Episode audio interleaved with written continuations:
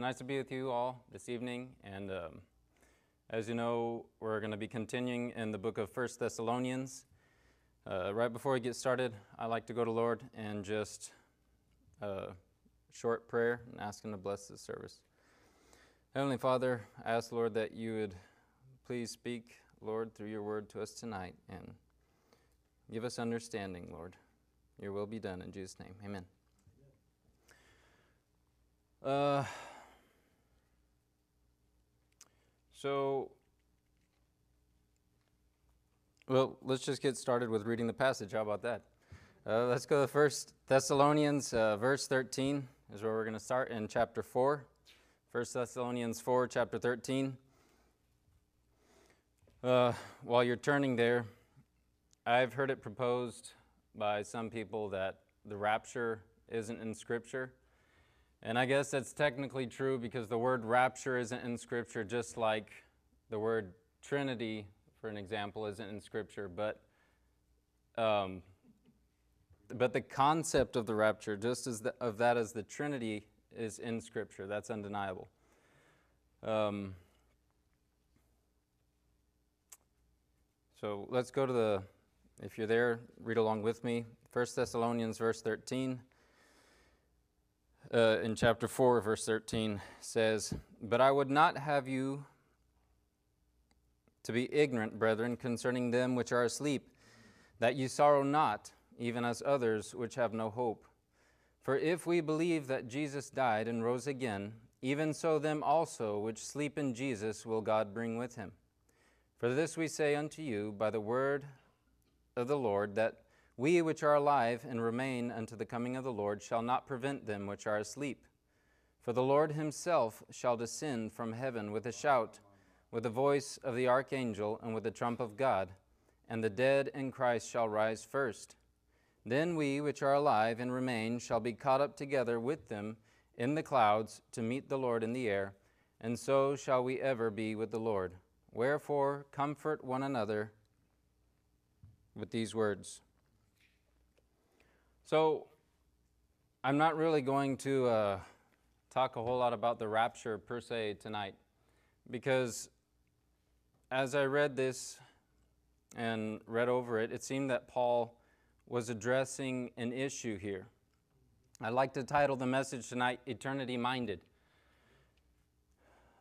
In conversation with Brother Winston last Sunday, uh, he's not here, I guess, so I can talk about him.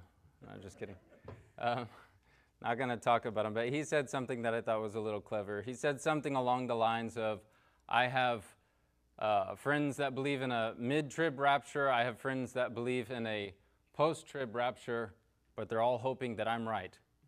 and so that's all that I'm going to say tonight about the timing here. I'm just going to leave it at that. Um, no matter no matter where we stand, I think we all agree. Okay, We'd all like to get out of here first before everything goes south. Um, um, and even though this is one of the main passages that we draw from to talk about the rapture, that's not what I'm going to dwell on tonight because it seems like Paul is addressing, there's an underlying issue of a lack of understanding. And this lack of understanding is causing what would appear to be a hopeless sorrow. Okay?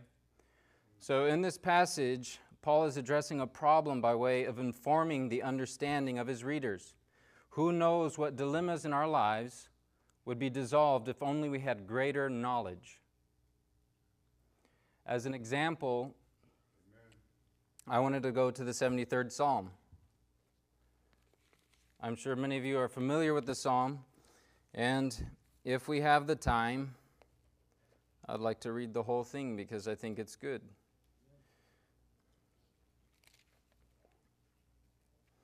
Let me see.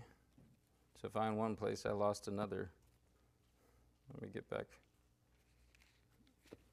Then the 73rd Psalm, it's a Psalm of Asaph. And I'm just going to go ahead and read it. It says, Truly God is good to Israel, even to such as are of a clean heart. But as for me, my feet were almost gone, my steps had well nigh slipped. For I was envious at the foolish when I saw the prosperity of the wicked, for there are no bands in their death, but their strength is firm. They are not in trouble as other men, neither are they plagued like other men. Therefore pride compasseth them about as a chain, violence covereth them as a garment. Their eyes stand out with fatness, they have more than heart could wish. They are corrupt and speak wickedly concerning oppression, they speak loftily.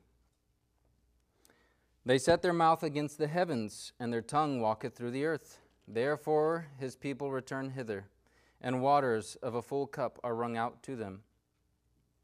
And they say, How doth God know? And is there knowledge in the Most High? Behold, these are the ungodly who prosper in the world. They increase in riches, and riches, sorry. Verily I have cleansed my heart in vain, and washed my hands in innocency. For all the day long have I been plagued, and chastened every morning. If I say, I will speak thus, behold, I should offend against the generation of thy children. When I thought to know this, it was too painful for me. So I just want to pause right there. So you see uh, Asaph's dilemma. He's envious of the wicked, but we're going to see that it's about to vanish when he gains understanding. Okay? So Asaph has this problem. He has this dilemma. He envies the wicked. He sees how they're prospering, and, and he feels as though he's living a righteous life in vain. It says, Until I went into the sanctuary of God, then understood I their end. Surely thou didst set them in slippery places, thou castedst them down into destruction. How are they brought into desolation? As in a moment they are utterly consumed with terrors, as a dream when one awaketh. So, O Lord, when thou awakest, thou shalt despise their image. Thus my heart was grieved, and I was pricked in my reins. So foolish was I, and ignorant. See, there's our word, okay?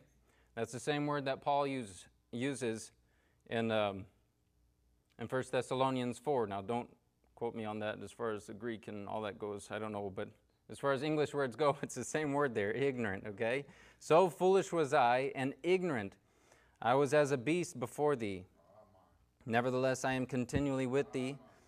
Thou, thou hast holden me by my right hand. Thou shalt guide me with thy counsel, and afterward receive me to glory. Amen. Whom have I in heaven but thee? And there is none upon earth that I desire beside thee. My flesh and my heart faileth, but God is the strength of my heart and my portion forever. For lo, they, are, they that are far from thee shall perish. Thou hast destroyed all them that go a whoring from thee. But it is good for me to draw near to God. I have put my trust in the Lord God, that I may declare all thy works.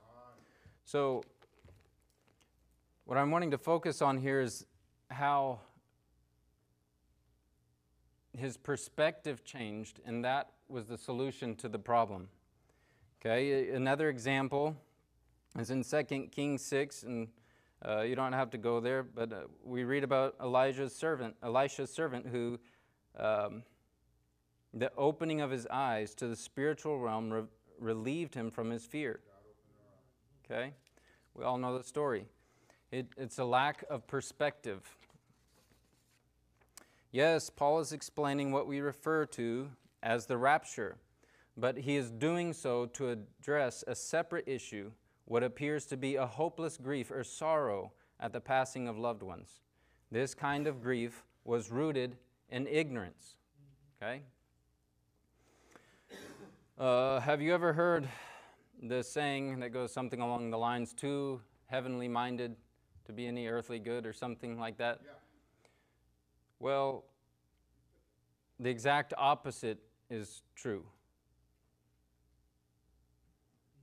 The men who did the most for humankind were, were those the most heavenly minded.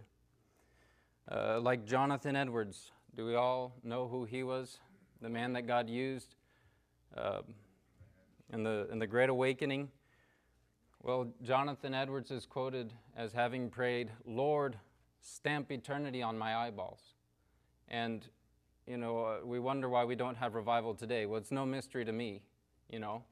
This is a man who lived his life with the word eternity stamped on his eyeballs wherever he looked. Eternity. Uh, furthermore, I submit to you that if you're earthly minded, you are no heavenly good.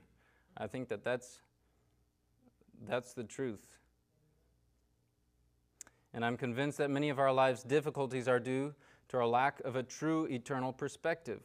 We're too caught up in the things of this world. The smog from the filth and pollution down here chokes us and obscures the view of heaven. Like the hymn says, O soul, are you weary and troubled? No light in the darkness you see? There's light for a look at the Savior and life more abundant and free. It says, Turn your eyes upon Jesus, look full in his wonderful face, and the things of this world will grow strangely dim in the light of his glory and grace. The waves weren't a problem as long as Peter had, had his eyes fixed on Jesus. And in a very similar way, we might experience various struggles that are simply due to a lack of right perspective concerning spiritual or eternal things. And there's a lot of places we could go with this, obviously, when we talk about having an eternal mindset. There's, there's, we could go off into what we should do based on that, how we should live, responsibilities. But tonight, I just want to try to hone in and focus on our soul's troubles or the, the things that come up in our lives, the issues, the dilemmas that we have, that we encounter, that are simply due to a lack of knowledge. Uh, now, Paul often rebukes different individuals and churches in his epistles. Yet, in the epistle to the Thessalonians, there are none that I could find. Uh, he reminds them of certain things and gives instruction, but overall, the prevailing tone seems to be that of joy and of encouragement. As Paul addresses a potential point of ignorance, it's not obvious that he is rebuking them.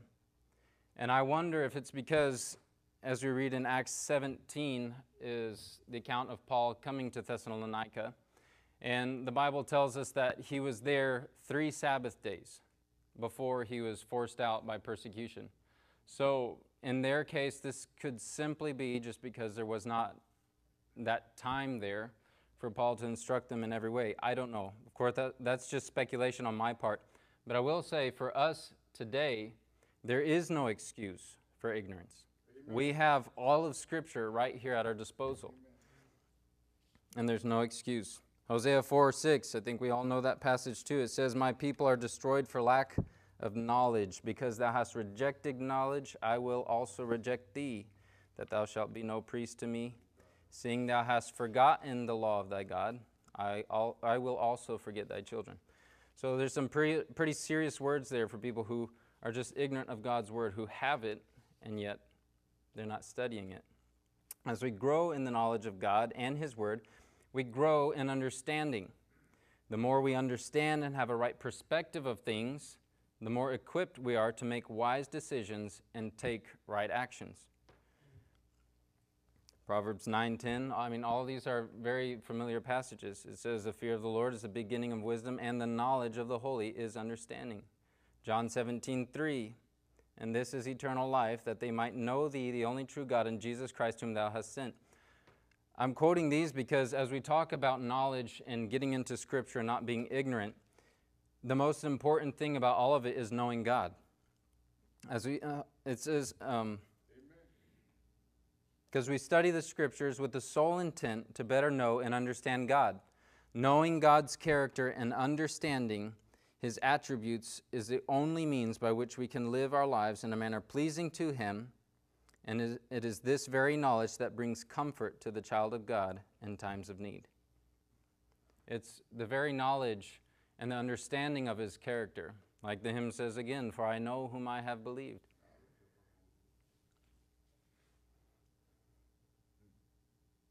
As we study the Bible, we must not forget it does us no good to know the Word of God if we don't know the God of the Word, which that's very possible, by the way. It, it happens all the time, and in fact, I'm a witness to it myself. I think if you're not careful, you drift into knowing the Word, knowing the Word of God without ever knowing the God of the Word. So that's the most important thing, and that's the key to the comfort talked about here in this passage. Yes, Paul's telling them about a certain event, he's educating them in a sense, but really, this same principle of not being ignorant, of understanding God's word, is best applied in knowing the character and nature of God and, and his attributes. That's what's going to help us in times of need. In verse 13, Paul says, I would not have you to be ignorant. God does not want us to continue in ignorance. The saying, ignorance is bliss, is not a proverb, although it seems to be quoted like that a lot, you know. It's our duty to know God's word. In 1 Corinthians uh, 14 20, Paul says, Brethren, be not children in understanding, howbeit in malice be ye children, but in understanding be men. So if you want to know where it's okay to be ignorant, it's okay to be ignorant concerning malice, okay? Concerning evil, concerning the things of the world. That's where it's okay to be ignorant. It's not excusable to be ignorant when it comes to the things of God. He says here, Sorrow not, even as others that have no hope. As Christians, we have hope, but the world is without hope. Amen. What hope is there apart from Jesus? As yet another hymn says, This is all my hope and peace, nothing but the blood of Jesus. Sometimes we have sorrow, but it is not as others that have no hope. The sorrowing is not the same, it's not a hopeless sorrow.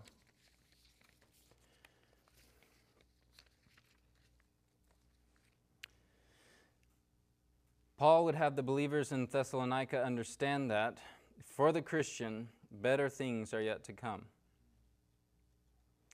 But for the world, this life is all they have, and in fact, worse things are yet to come.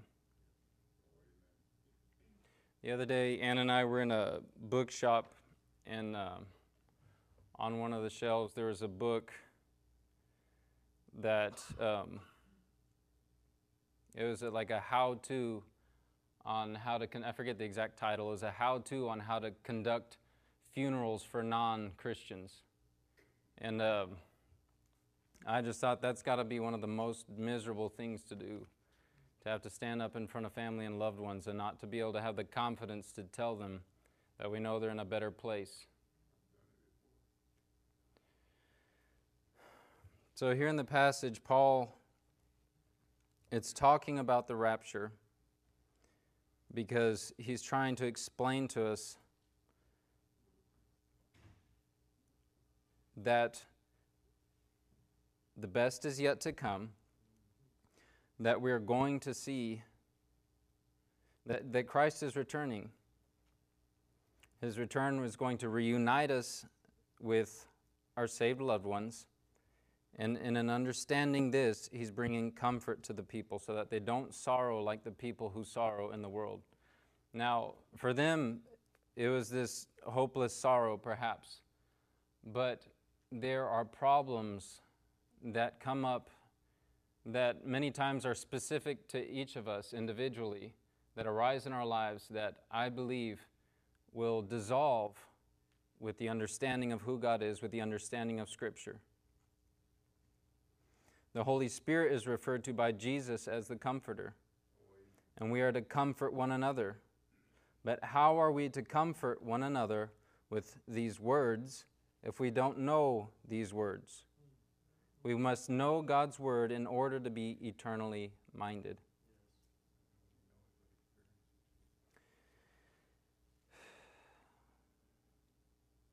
Now, in uh,